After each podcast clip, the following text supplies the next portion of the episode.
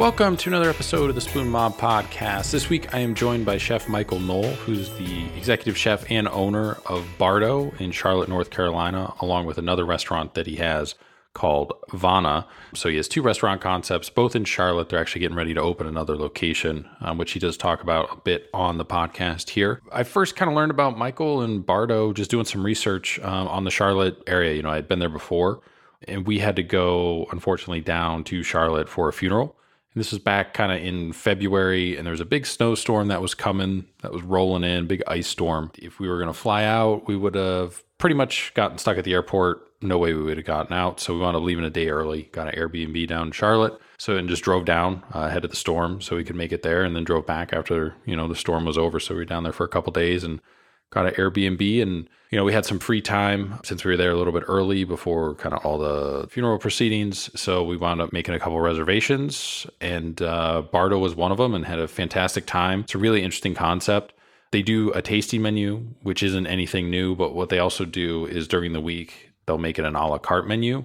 So it's still all the different parts of the tasting menu but you can kind of pick and choose what parts that you want. If there's something on the tasting menu that you don't like um, you can kind of skip that dish we elected to just do the tasting menu. Um, I think they offer two different course options. We went the big one, the 12 course. Like, give me everything.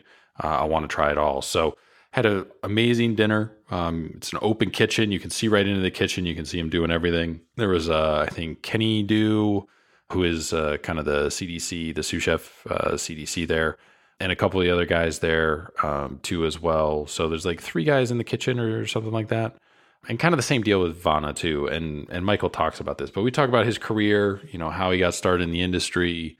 You know, he worked at Chicago for a long time, kind of bouncing around the Chicago food scene, originally from Pittsburgh, you know, kind of why Pittsburgh has kind of been this challenged food market, um, doesn't have some big name restaurants or nationally recognized restaurants, you know, as other cities would, and, and kind of why that is, and the Charlotte food scene in general, and kind of where it's been, where it's headed and it seems like it's kind of on the up and up and on the rise and stuff too as well. So it was just a great experience, and I was super happy to be able to get Michael on the podcast and just chat with him uh, about his career and Bardo and everything and stuff that they got coming up. So you can follow him on Instagram at Chef Michael Noll. That is N O L L for the last name there, all kind of one uh, word there, no gaps or underscores or anything.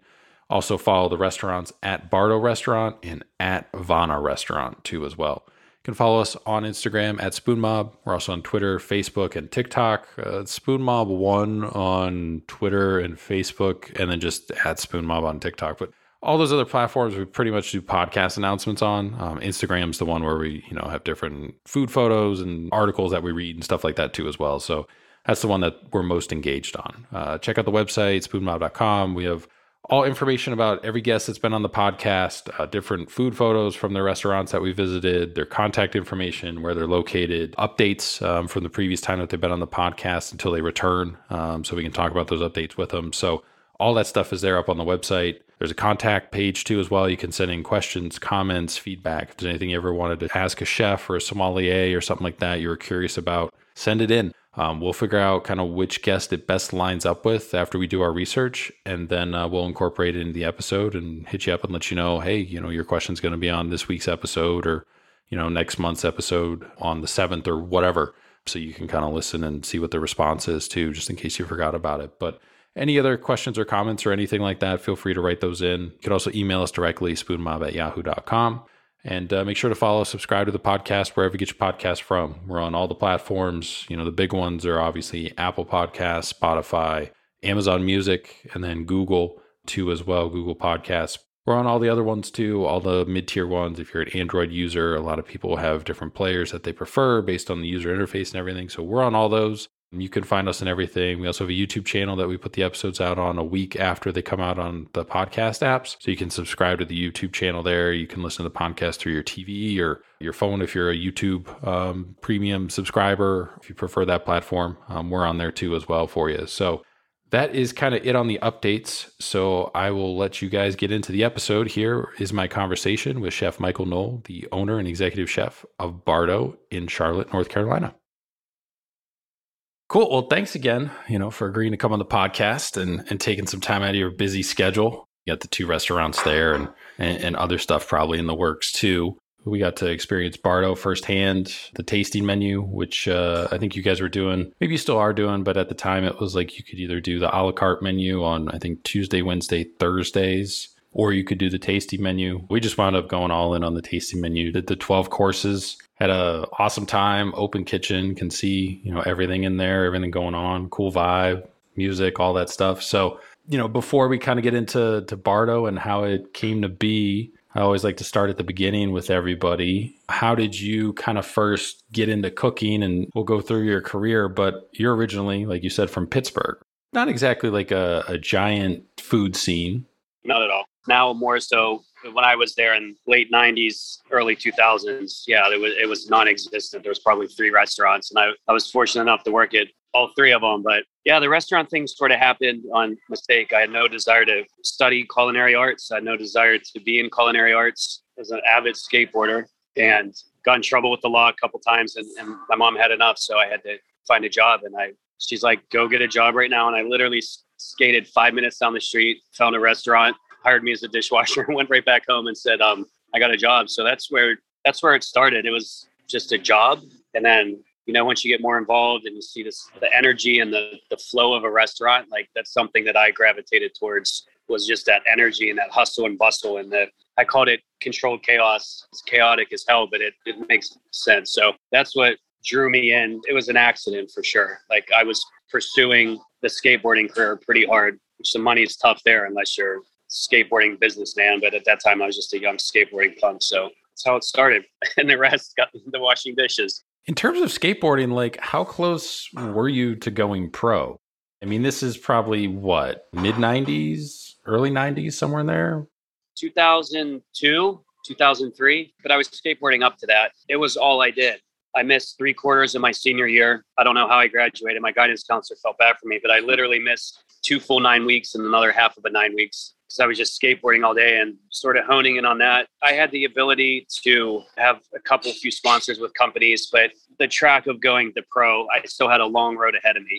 I was still young, but that sort of diminished. I got injured pretty bad in 2002. That sort of put a damper on the pursuit of trying to achieve that level of going pro. So I that's when I sort of diverted the plan and, and you know started focusing more on the, the restaurant business. With the skateboarding too, like is it similar to kind of other individual sports like tennis or like even figure skating in the Olympics where you have this kind of narrow window when you're young to like grab on to either sponsorships or whatever to make that next step? You're not going to be like a 24 year old, like that somebody's going to be like, hey, you know, you want to do this professionally kind of thing? Yeah, it's, I mean, it's, it's a process. You you know you got to start off by making videos of yourself and, and, trying to submit them to like small little local skateboard shops, and they'll give you some flow, which is like if you ride for our skate shop, we'll give you some free decks, a couple shirts or whatever. But yeah, it's sort of like it's it's like anything. You have to put yourself out there. You have to go to events, hang around the right people, type of thing. It's it's and it's a really tough business to get into. Like you have to be really freaking good at skateboarding to to ride. And, and this was back when skateboarding was super popular. And I would hang out with 30, 40 kids on a given day downtown, and you know they were all equally as good. It, it's definitely a tough profession to get into. You got to pay your dues and work really hard. But once that injury happened, I knew sort of I was screwed. Like I knew then that like this probably is not going to be a long term thing. So then, like you mentioned, you get your start kind of as a dishwasher, and you work around kind of at that point the three most popular kind of restaurants around the Pittsburgh area. Peppercorns was one. That was my first kitchen job ever. Yes. And is that where you started as a dishwasher? Yeah, that's the guy that got me started. And to be honest with you, if he wasn't the man he was, I don't know if I'd be in this profession. But he was a very good first mentor, very amazing first mentor. And I remember him specifically saying, I, I, love you like a son, but don't do this for a living. Because it was a small little family run business in a small part of Pittsburgh, the outskirts of Pittsburgh. And I saw the passion, but I also saw the struggle of owning your own business and owning your own restaurant. I wasn't even thinking at the moment about that. I was just like, I just love the energy of a kitchen and I, I want to be involved in this. And after your dishwashing for a while and you kind of showed some interest in actual cooking and, and being on the line? Did they kind of graduate you into the line? You know, somebody missed a shift and you got to help out kind of thing? Yeah, well, it was it was again, it was a tiny restaurant. It was his wife worked front of the house, his daughter worked front of the house, and his son was his other chef. So it was literally a family-owned business, and I was the only other guy. He saw that I was interested in and said, "Hey, do you want to come in before service and help me start prepping and and working on some things?" And which I did. Did that for a while. Fell in love with the restaurant business even more once I learned how to actually do things. Then had the ability to something happened with his son. His son was going away. I think his son was getting married so he's like, I need you on the line. And I was like, okie dokie. I was like, let's do this. But yeah, it was fun. He was very patient with me. He was, he was a very good man, very patient. And at this time, I thought I knew everything too. So I'm sure he was frustrated as hell.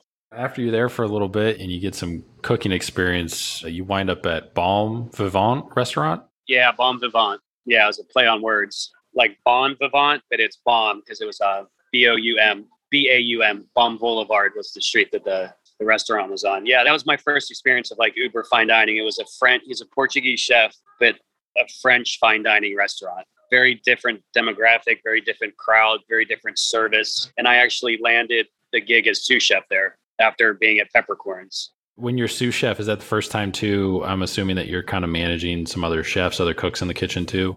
In a normal kitchen, yes. Again, this is in Pittsburgh when there wasn't a, lot of restaurants, but it was another tiny kitchen. It was me, the executive chef, and one other cook. So essentially, I was a sous chef to one person. And to be frank, I wasn't even ready for that role. Like I had so much to learn, but I guess they thought I was ready, and I, I yeah, I took on that role. But looking back, it's funny to me to be labeled as a sous chef at that restaurant because there were literally three of us in the kitchen. I was excited, but looking back, it doesn't make any sense to have that title. And then after that, where do you head? Because eventually you wind up moving to Chicago. After Baum Vivant, I sort of didn't know where else to grow. I just sent my resumes to a bunch of a bunch of restaurants in Chicago and, and heard back from a, pretty famous one and flew out there immediately to um to stage. It was a whole different world. It was a whole everything I learned in Pittsburgh was out the window. So why Chicago versus, you know, you're in Pittsburgh, so you have Philly, New York's right there, equally as close.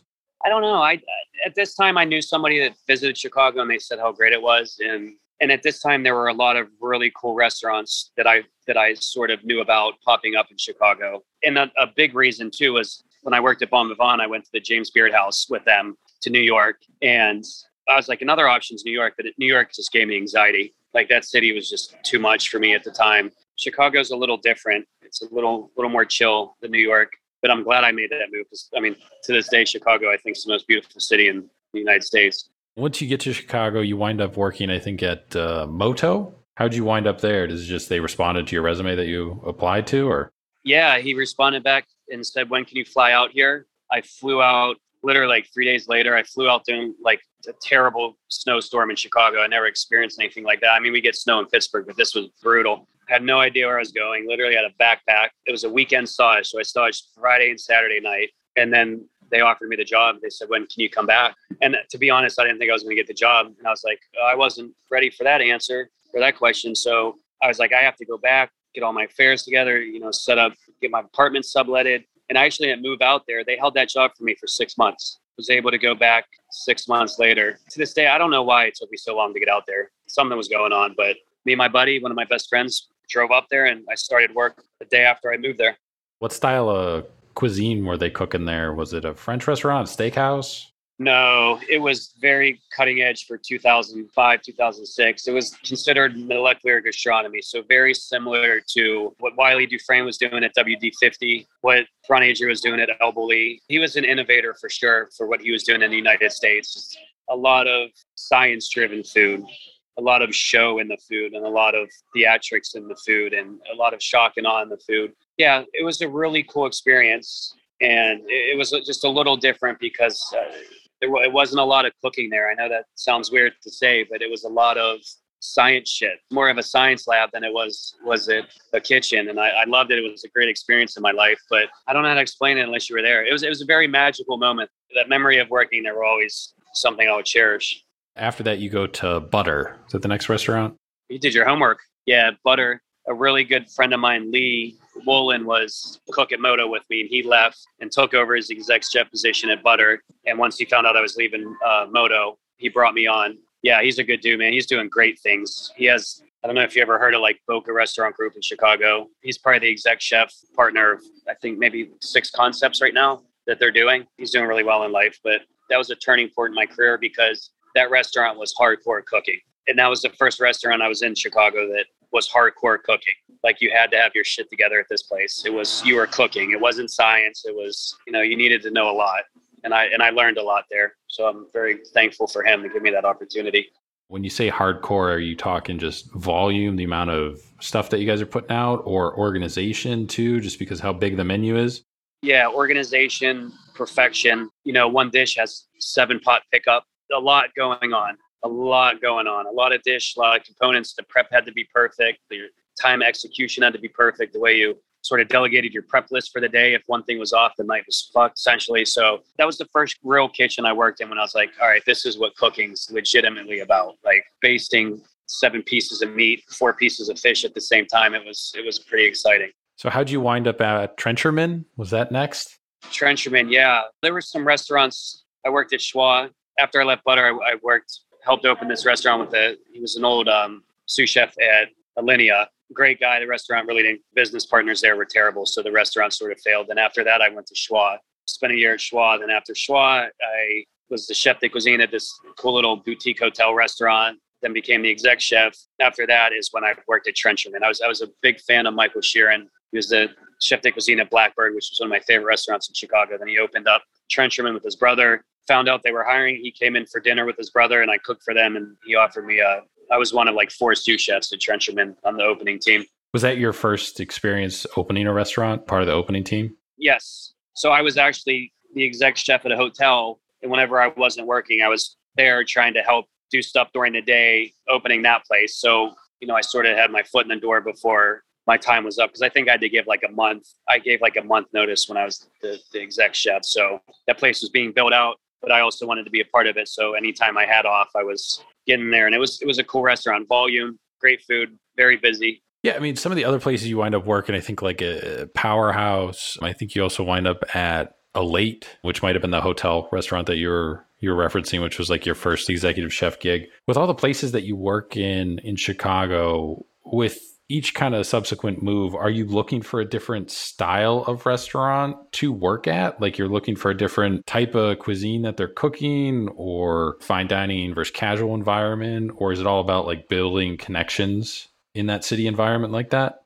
Yeah, at that time, all the restaurants were completely different styles. I think more so it was just working for this chef and trying to pick up on his style and learn from his style. And again, every kitchen was so different. The philosophy, the in and outs, the day to day were different. But I think I was more so looking for like, I want to work for this chef. I don't care what's going on. Like, I want to learn from him and what he's doing. Did you have like an ultimate goal that you were working towards during your time in Chicago? Like, I want to learn as much as I can so I can open my own restaurant? Or were you just trying to get to like a Michelin restaurant? I mean, I don't know if the Michelin guide was there.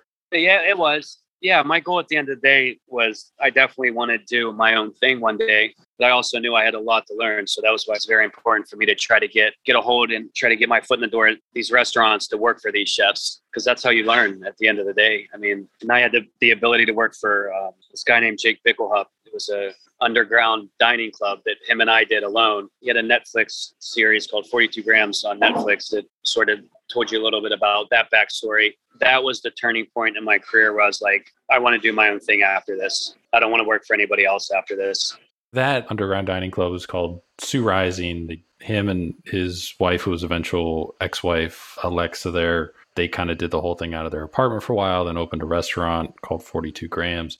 We actually went to that restaurant like a week before it closed. We actually ate there. So normally I have like menus behind any tasting restaurant that gives us the menu. We usually get it framed. I don't have it up just because we're in a temporary apartment, but normally I could point it to you. How did you kind of wind up working with him and, and with them in that kind of setting? Because that seems like a odd thing to kind of take a leap to. Yeah, I could write a fucking book on that that year of my life. I really could. It was the most insane, intense, stressful, gratifying situation. So I honestly God, I think I was online just looking at pictures and I found some pictures of what this guy was doing and I never heard of him. And I emailed him and I said, listen, man, I said, I think what you're doing is fucking amazing. Can I be a part of it? And he shut me down at first because I think he, he told me later on that he thought I was somebody else that was like hounding him for a job and he just wanted nothing to do with me. And I finally kept reaching out to him. I said, just let me stage with you. And I, and I staged and I literally walk into this guy's apartment and I'm just like, what the fuck is going on? And met him and saw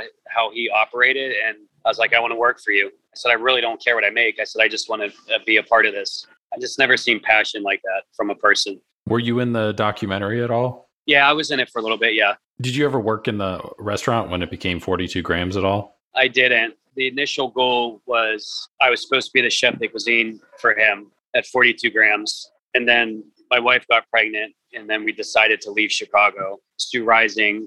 I worked the last service at Sous Rising, and he was shutting it down and to focus on 42 grams. And I was supposed to help him be a part of that, but I moved. That was very bittersweet because I wanted to be a part of that, but I also knew that I didn't want to raise a kid in Chicago. So uh, we moved. Where'd you guys go after Charlotte? Why Charlotte? Good question. We just have family along the Eastern Seaboard. We have family in Pittsburgh. My dad's in Atlanta. Uh, my sister's in Charlotte. Her dad's in Florida. So it just was it mostly because my sister lived here and her best friend lived here from moved here from Florida. So it was just a good hub for us to be closer to sort of everybody. So yeah, it was definitely a family situation that, that made us decide to move to Charlotte. At that point, were you eyeing up like opening your own restaurant too? Like that was the next thing when you moved to Charlotte? It was, and yes, me and my me and my business partner were friends up to that. And it's something that we always talked about. And he was considering moving back to Charlotte from Arizona. It took a while because I was we had a new baby. I was a stay home dad for a couple years, and it, him and I were always talking about what we wanted to do. And once he moved back, that's when him and I sort of hit the streets and, and we're like, we're going to do this. And um, tried to find a location and go from there. It was a very long process from me moving from Chicago, almost four or five years until we open something. Your business partner is Jason Whiteside. How did you guys kind of first meet? I know you guys met in Chicago originally, but do you guys work together or did you just kind of meet casually? No, they all went to school with my wife.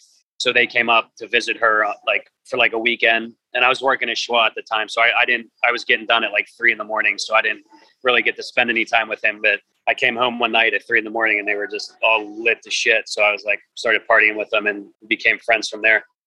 When you're a stay at home dad, but you still want to open your own restaurant, how challenging is that? How difficult is that? Because I mean, there's got to be times where you feel like you're not even like working towards that goal, right? You're like, is this going to happen? Am I done cooking?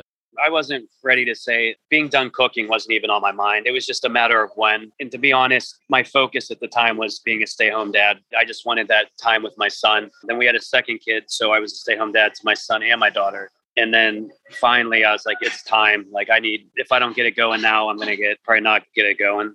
Was the idea, was it really put together at a wedding that both you and Jason were at? It was a drunk conversation, yes. I mean, this is probably the second time we met and Jason was just really interested in the restaurant business. So I think we were fucking around and I was like, let's open a restaurant. And he's like, okay. And then many conversations came after that. And again, like I said, he finally moved back here. Then we, we pulled the trigger on it and we both had no idea what we were fucking doing. Wasn't it originally supposed to be like a gastropub? It was supposed to be more a very upscale restaurant with TVs. And yeah, there's a lot going on, a lot of mixed ideas between him and I. And I think eventually, once he saw sort of where I was at in the direction I wanted the restaurant to go, he was he was pretty excited about it. And I just told him, I said, if we open a second concept, that can be more your style. That was our agreement. And what made you kind of ultimately settle on the concept for Bardo? Bardo is a mesh up between sort of schwa and 42 grams, just very minimal. We still did really good refined food. We started on a la carte, but my initial goal was to always sort of go into a tasting menu. Um, I was honestly deathly afraid to open a tasting menu in 2018 in Charlotte at the time. I wasn't known in the city. It was, it, to me, I, I thought it was a really big risk. We built up the clientele and sort of the, the rapport that, you know, him and I said after the pandemic, let's turn this into a strictly tasting menu restaurant. You guys kind of opened May 2018. The location is the like Gold District South End. Was that just a space that you guys found that you felt would work? Yeah, it, we looked at a lot of spaces. It's like the style down here. It was an older, you know, an older building in the city, fitted what we wanted to do. A lot of new things were popping up in Charlotte. We didn't want that new cookie cutter type of building. So yeah, and it's it's very reminiscent of again, I was in love with the dynamic of Schwa and the, the way that restaurant was. It was literally a rectangle dining room with an open kitchen. That was it. You know, I, I give credit to Schwa because that's sort of what I wanted Bardo to, to resemble. Just a simple open kitchen restaurant. We didn't spend a lot on decor. We kept it very minimal. We just wanted the food, the food to do the talking. Were you really sourcing and handpicking all the ingredients yourself when you guys first opened? Yeah, I mean, yeah. Like, what do you mean by that? Like foraging? Well, I mean, if there was any foraging, but also just, I mean, like you were doing everything, right? Like, not really delegating, but like you were fully on, like everything kind of passed through you. Yes, I was doing my best to find the best of everything and I just wanted to, I wanted that mentality going in is I want to have the best of everything because I want these I want the people in Charlotte to know that I know how to cook because I didn't I didn't have a name for me. you know what I mean? They didn't know who I was, so I had to I had to prove to them that I knew what I was doing and that they could come into Bardo and trust me. But yeah, it was it was me sort of doing everything nine in the morning until about two in the morning, five nights a week. Um, had an amazing team. Yeah, I, I, definitely I think I put a lot of effort in, in seeking the best products that we can get for sure. Might have been a little not as cost efficient now I think about it. I spent spent a lot of money on some really good stuff, but Charlotte at that time when you guys open, is there anything similar to what you guys were doing or were you guys super unique too? Because you referenced like Tasty menu and were there even a whole lot of Tasty menu restaurants in Charlotte at that time? No, there was none. I don't like to say that, but I mean, a lot of people, and I find it very flattering, said that Bardo was sort of a gateway. But at this time, there was a lot of great chefs in Charlotte. But I, I think our restaurant was unique in what we were doing 100%. I think it was different, um, different to the city, different style of food. Thought process was different, and sort of how we we approach things and our, you know, my style and how I wanted the food to go out and the food to look and the dynamic of the kitchen. You have a Konro in the kitchen. What is special or different with that comparing it to all the other grills that you know you could have had installed or could be used in like a live fire restaurant these days? It's just an amazing cooking vessel. It's it gets so hot. It gets the perfect sear, what you need to do on a piece of meat. It's smokeless. It just has it has a lot of a lot of qualities to what a grill would have or a gas grill puts a flavor on whatever you're cooking that it's sort of hard to describe. It's the, that Japanese the binchotan, which is just next level. So yeah, I, it was more so just a, a, a great technique for me that I wanted to have in the kitchen. I think after you guys are open a little bit, COVID unfortunately happens. How did you kind of navigate those challenges? Because I mean, you know, you're a tasting menu restaurant. You don't have a to go program at that point. COVID happens. You're in like the process of opening another restaurant already when that happens too.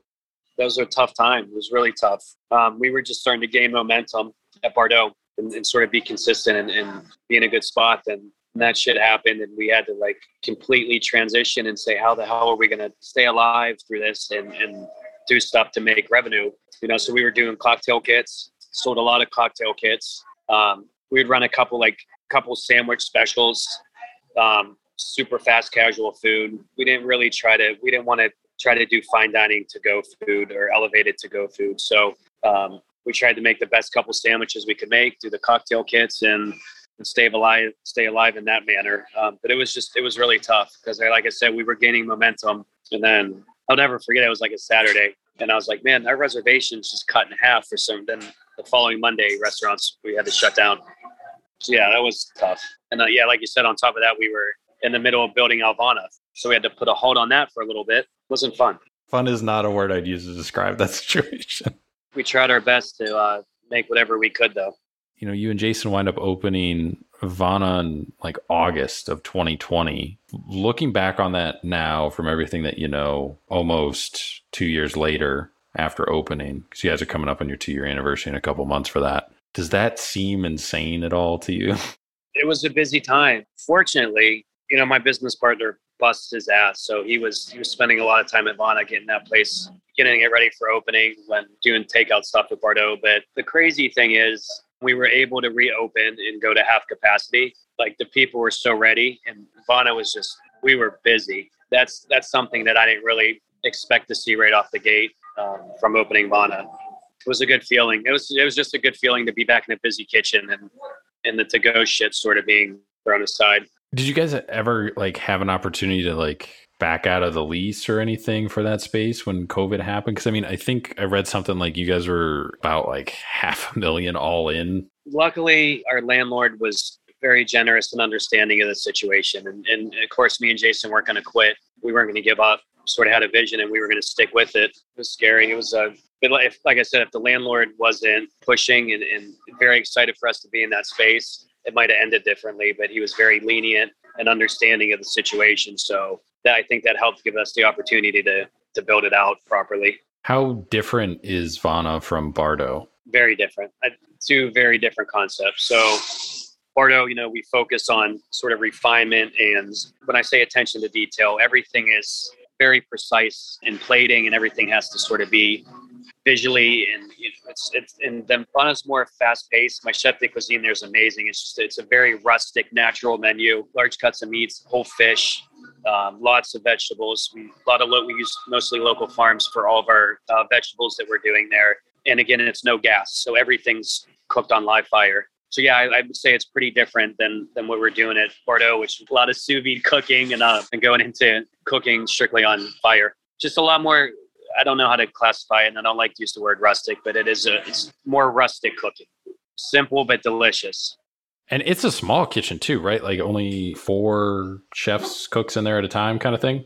So there's one on garde manger, one on the wood burning oven, one on the hearth, and my chef on the pass. And that's sort of the same philosophy we have at Bardo. we got two chefs at the pass and usually three cooks at Bardo. Is that set up by kind of design where it's you kind of want everybody to have their hands in almost every little aspect, but still have some division, or is it just restrictions of the space? Um, I think it's more so the way that I set the kitchens up. It's again, it's an open kitchen, so it has to be methodic in the way that the kitchen's designed. But I like to have sort of people focusing on one station, and I try to avoid people running around crisscrossing in an open kitchen, avoiding chaos and, and, confusion. And like, again, I think a, a four man team for Vana, you have a very restricted space that you can work in. So once you're there by yourself, you figure out and, and, and how it makes sense and how it's going to benefit. You have too many people there, it's just going to be confusing. So I think it's more beneficial with the way we have it opposed to trying to squeeze a couple more cooks in there. How challenging is the food scene in Charlotte? Because I mean, it, it, seems to be kind of on the upswing. A lot of different openings, some national recognition too, as well for a handful of places too. So, is that kind of a, a rising tide lifts all boats, or or is there kind of different segments within the food scene in, in Charlotte? Kind of people click together? Or? Yeah, very very strong chef community in Charlotte. Everyone sticks together, does everything they can to support each other and help each other out. The food scene in Charlotte right now is amazing some amazing chefs, a lot of different concepts. And, and, you know, the biggest, most important thing is that people in Charlotte are excited to try new things and experience new things and get out of the sort of the, the show of whatever mindset people had about food five, six years ago in Charlotte. Got a lot of people moving here from or different parts of the, the United States. So there's there's a revolving door to keep doing great things in this city, I think. And there's a lot of young kids that are going to keep pushing that, which is which is exciting. Is there any like food or you know ingredient or something that just doesn't seem to stick in the the Charlotte food scene, whether it's for some reason seafood or lamb or something that people just don't seem to kind of. It's it's hard. You have hit or misses. You have ups and downs with things that we put on the menu. Um, like at Vana, I mean, we saw a lot of a lot of steaks. So meat sells. Our whole fish sells. Uh, we do whole octopus, which sells. At Bardo is when we sort of get a little more. We like to to mess with different ingredients. Um, like we're working on a jellyfish pad thai dish right now on our tasting menu at, at Bardo. That's going to be super cool. I'd say one of the most challenging things that we've ever had to deal with at Bardo was sweetbreads. And I absolutely love sweetbreads. They're hit or miss. They're hit or miss, which is really weird because when we had a la carte menu, people would order the hell out of sweetbreads. But once I put them on the tasting menu, you know, because at Bardo they don't you don't know what you're eating. Like you get your menu when you're done with your meal. We ask you restrictions, allergies, then you know, it's just us us cooking for you. So once we put the sweetbreads on the tasting menu, we got a lot of people that, that would not touch them. The sweetbreads is a challenge. It's one of my favorite ingredients. So people try everything at Bardo. It's exciting. We can do cook whatever we want. Are you still a uh, Miller High Life and frozen pizza guy? Pizza rolls. Yeah, that's my jam. I, I like simple beer. Mexican, I like cervezas and, and High Life and PBR in a bottle. It's easy to drink. I'm not too refined with the IPA situation. It's, it gives me cotton mouth and does nothing for me. Yeah, I'm not a big IPA guy. You're mostly uh, sour beers if I'm going beer. Yeah, I like it sour. I just don't understand like how on a hundred degree day drinking like a triple IPA. It's like a spoonful of dandelion, those dandelion flowers. I just get cotton mouth so bad. I don't I don't get it. Which I want to like them because I think a lot of the beer business now is like the chef business. Like the, the stuff they're doing is so creative in what they're putting into beers, but I just can't tolerate them. So I support Miller High Life. You never went to culinary school. Is that something that eh, when you look back on your career you regret it all or do you think you know that all the hands-on experience that you got was way more beneficial than anything you would have picked up in culinary school i regret not so much the cooking part but just the ins and outs of the business the, the business classes and, and and what goes into operating a business and having a complete understanding on that is something that i wish i would have went to school for yeah you'd be more interested in basically going to school like a business program versus like an actual culinary school, right? Yeah, because when I again I did go to culinary school for two months. I went to an apprentice or uh, it was a community college apprenticeship program. So I'd have classes two days a week, and I had to be in the restaurant the rest. But halfway through that, I was like, why? Am, there's no point in me being here, which I regret again because that was just the culinary classes. And once you moved up, you're going to start hitting the business classes and and marketing and and everything you need to sort of know the ins and outs of operating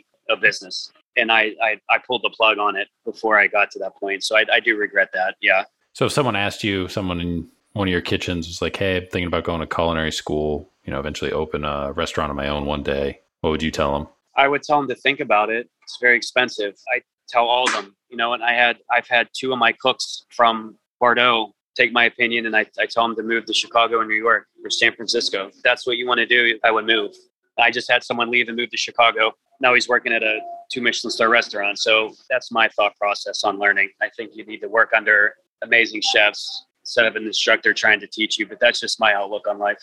Since you've been in the Charlotte restaurant industry, how has it changed? What do you think still needs to change? Where do you think it's headed? When we opened Bardo, there was very select few restaurants. Once Bardo, once the pandemic, after the pandemic, a lot more restaurants started opening and, and all these sort of great chefs started coming out of the woodwork. Again, I think this, the food scene's great. I just wish Charlotte was looked at as a food city, sort of put on the map because there are some amazing chefs doing some great things here. And, and you know, I think a lot of people look at Charlotte sometimes and they're like, oh, not really much going on there. They have their eyes on the big cities. But you know, there's some people here doing some some great things that I think are changing that. So I'm excited to see like the food scene alone in the past five years here is night and day, just like Pittsburgh. Did you ever consider going back to Pittsburgh to open a restaurant at all, or are you Charlotte through and through now? You know, I got a couple leases here, so we're, we're I'm going to be here a while. But I got approached on actually Tony, the guy that owned Baum Vivant, approached me and He was trying to sell his little bistro. My best friend, who was my I worked with at Baum Vivant, was thinking about buying it and wanted to know if I wanted to be a part of it with them. And yeah, no, just no interest right now. Just want to focus on what me and Jace are doing at the moment. What's next for you professionally? You know, what's on the horizon for you? So me and Jason are opening another Vana. It's in the works right now in Lake Norman, and um, you know the main focus, honestly, is just keep keep breaking ground at Bardo, but also you know keep building our brand, our Vana brand that, that we're trying to um, trying to get going. So that other location is that outside the city, or where is that geographically? It's about thirty minutes uh, outside the city. Uh, it's called Cornelius. It's in Lake Norman area. So that's like a whole different group of people who probably don't make it to Charlotte too much with traffic and everything. Different diagram. It's a. I think it's a good thing for us to be out there. Like the gives people the opportunity to come there that would never come down to South End, and that that area out there is just growing like crazy. Again, I always say my business partner is always he has a, a knack for finding spaces, locations, like demographic research, and I and I think this location is going to be really good for us. Do you think that's something more restaurants will kind of look towards as COVID has kind of taught anybody anything? I think if you have a proven concept, it's kind of continue to flush that out instead of trying something new. I think people are more cautious of, of trying new things versus in terms of opening businesses more so than people's eating habits. Do you think more people that have foundationally solid restaurants we should open another location of that proven concept versus something that's experimental? You think that'll be kind of a thing we see for the next few years?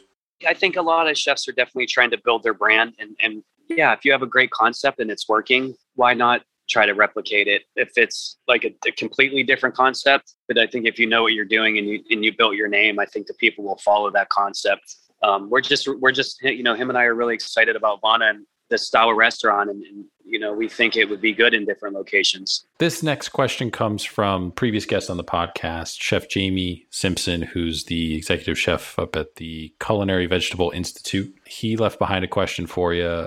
What vegetable did you grow up hating but have now come to love? Yeah, no, I like that question. So, uh, unfortunately, I ate a lot of canned vegetables growing up. I, I don't remember any fresh vegetables, a lot of fruit, but I would say rutabaga. Yeah, because my mom used to put those in stew and I hated them. And I love them now. I love, you know, like parsnips, parsley root, rutabagas is like, I just love, I love root vegetables now. You know, I have my favorite vegetables now that I've sort of been introduced being a chef that I never ate as a kid, but yeah, I would go with the rutabaga. What's a question you want to leave behind for the next guest? I think a fun one is when you were a kid, what is one food that you say you would never eat that you're eating right now? And the reason why I say that is because how I grew up, my how I grew up in, in Pittsburgh, and now I looked at my two favorite things to eat are anchovies and caviar. Those are just two things that I would never in a million years think about. I would be putting in my mouth growing up. In in this business, your your palate's changed so much. What is something that you eat now that you would have never thought in a million years you would be eating? I'm always intrigued by that because I'm like the things I eat now. How did I get to that point of these being my favorite things to eat? Yeah, so much of it I think too is going back to rutabaga for you. You know, it's in stews and, and you didn't like it, and you had that first experience, and that's always what you associate that with. Here in in Columbus, like there's people that are like, I don't like seafood and so you're like, oh, well, like clams or mussels or, or what? And they're like, I don't like any of it. And you're like, what? Like, you don't like any of it?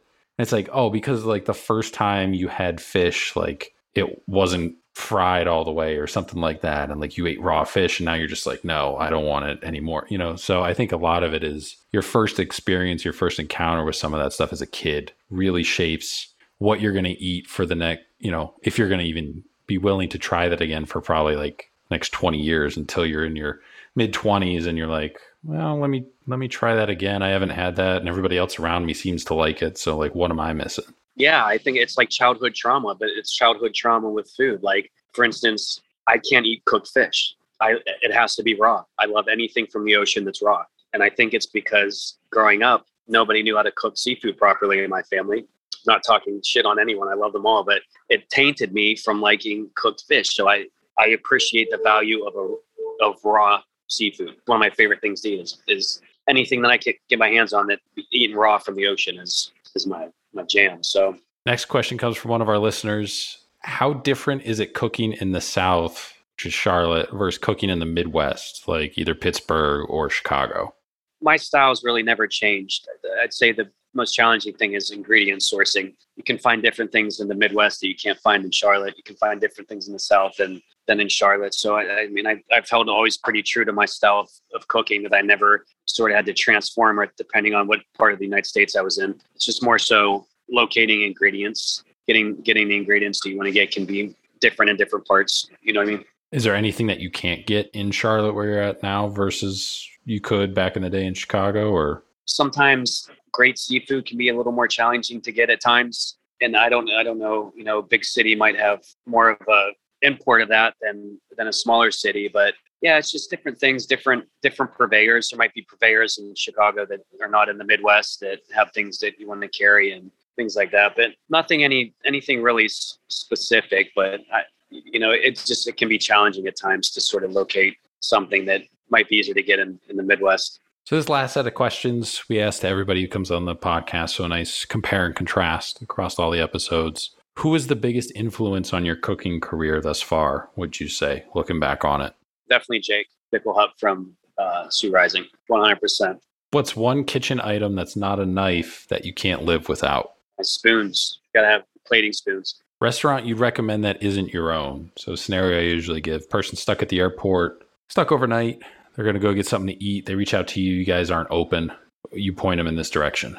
Definitely stay Kindred, uh, Kindred and Davidson and uh, Machete in Greensboro. So if you're at the airport, that might be a little haul, but it's worth it. bucket list travel destination, bucket list restaurant. So place you haven't traveled to, haven't visited that you you want to get to one day, and then also a restaurant you haven't eaten at yet, but you definitely want to get to. And always wanted to go to Portugal. I would love to go to Portugal just because I one of my chefs from Portugal and he told me magical stories about it. Yeah, I'd like to go eat seafood in Portugal. And restaurant wise, I know this sounds cliche, but I, I would love to eat at Noma. I'd love to experience that.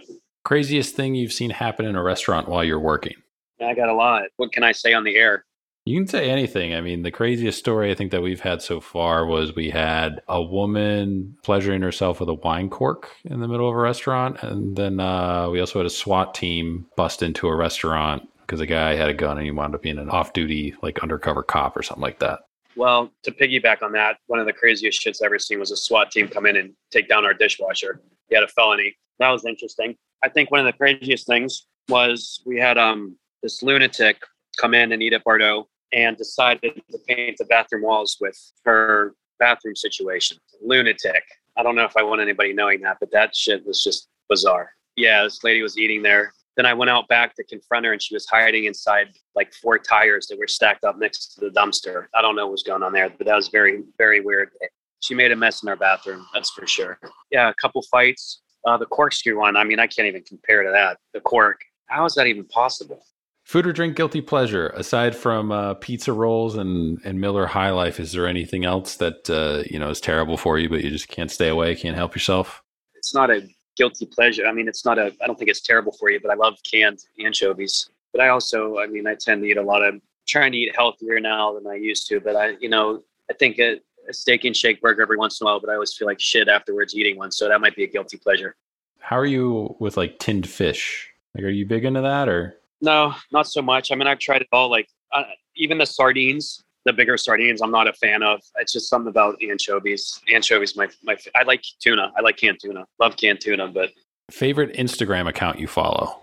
I'm gonna have to look that up. It's a chef in. I can't even pronounce it. It's some chef in Germany. Yeah, I follow a lot of a lot of chefs, and I'm also not too savvy on Instagram, so I, I can't I can't give you a specific Instagram follow right now favorite dish, favorite thing you ever cooked, created. Looking back on your career, you can kind of point to this dish as almost like your aha moment. Like you knew you could be a professional chef, do this, and open your own restaurant. You can kind of point to this dish as like it all coming together.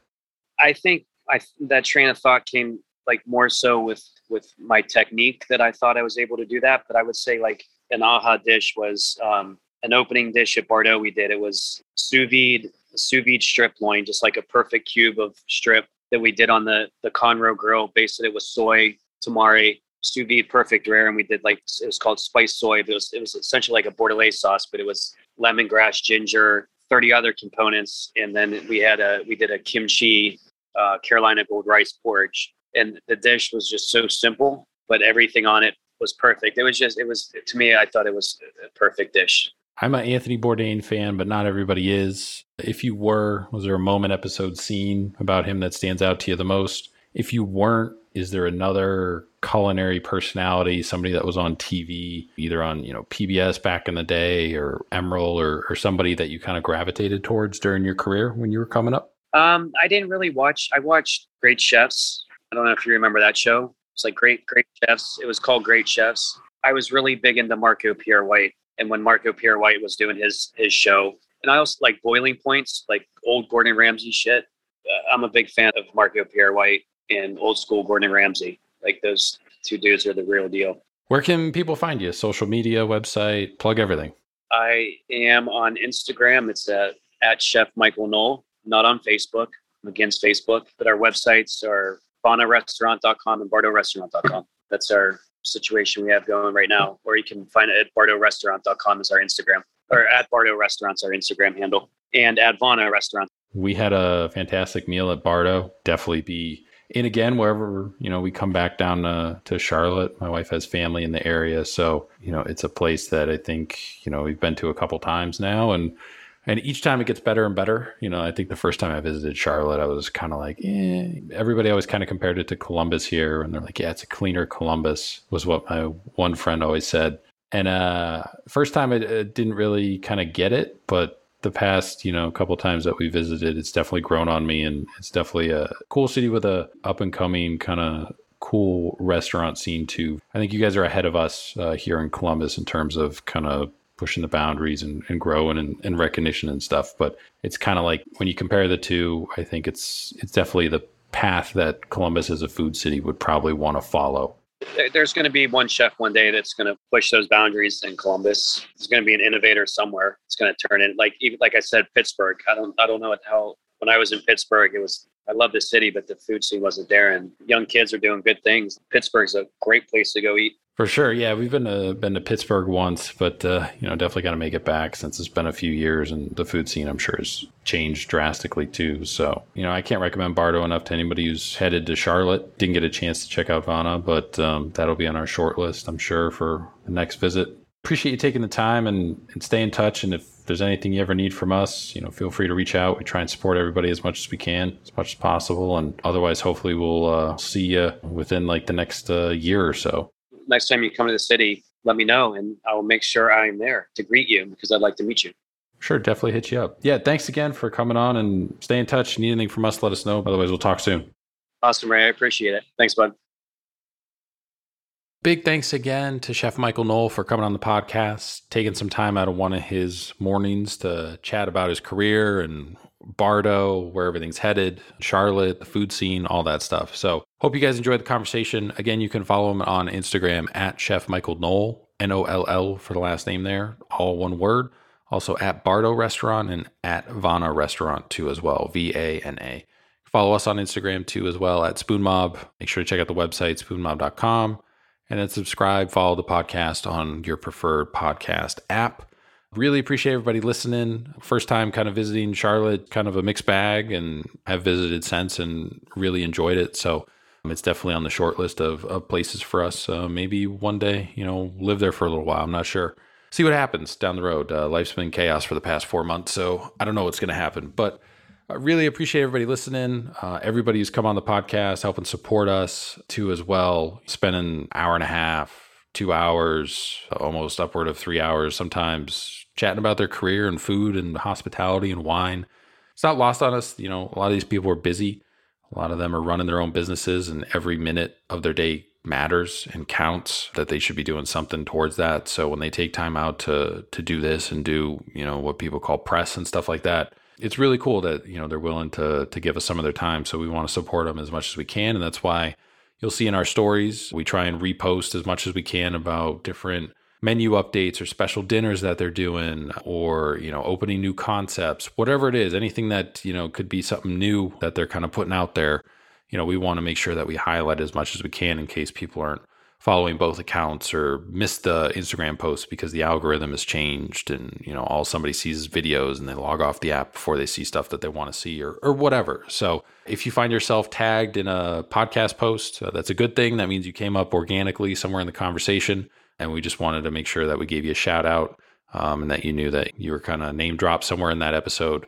It's always good things. So don't freak out uh, if you find yourself tagged in the comments or something like that. Uh, it's a good thing. So appreciate everybody listening. Continue to help spread the word. If you're new, welcome. If you've been here since the beginning or for a while, appreciate you staying with us. More cool episodes and cool conversations on the way. Super excited about everything that's to come. We'll talk to you guys next week.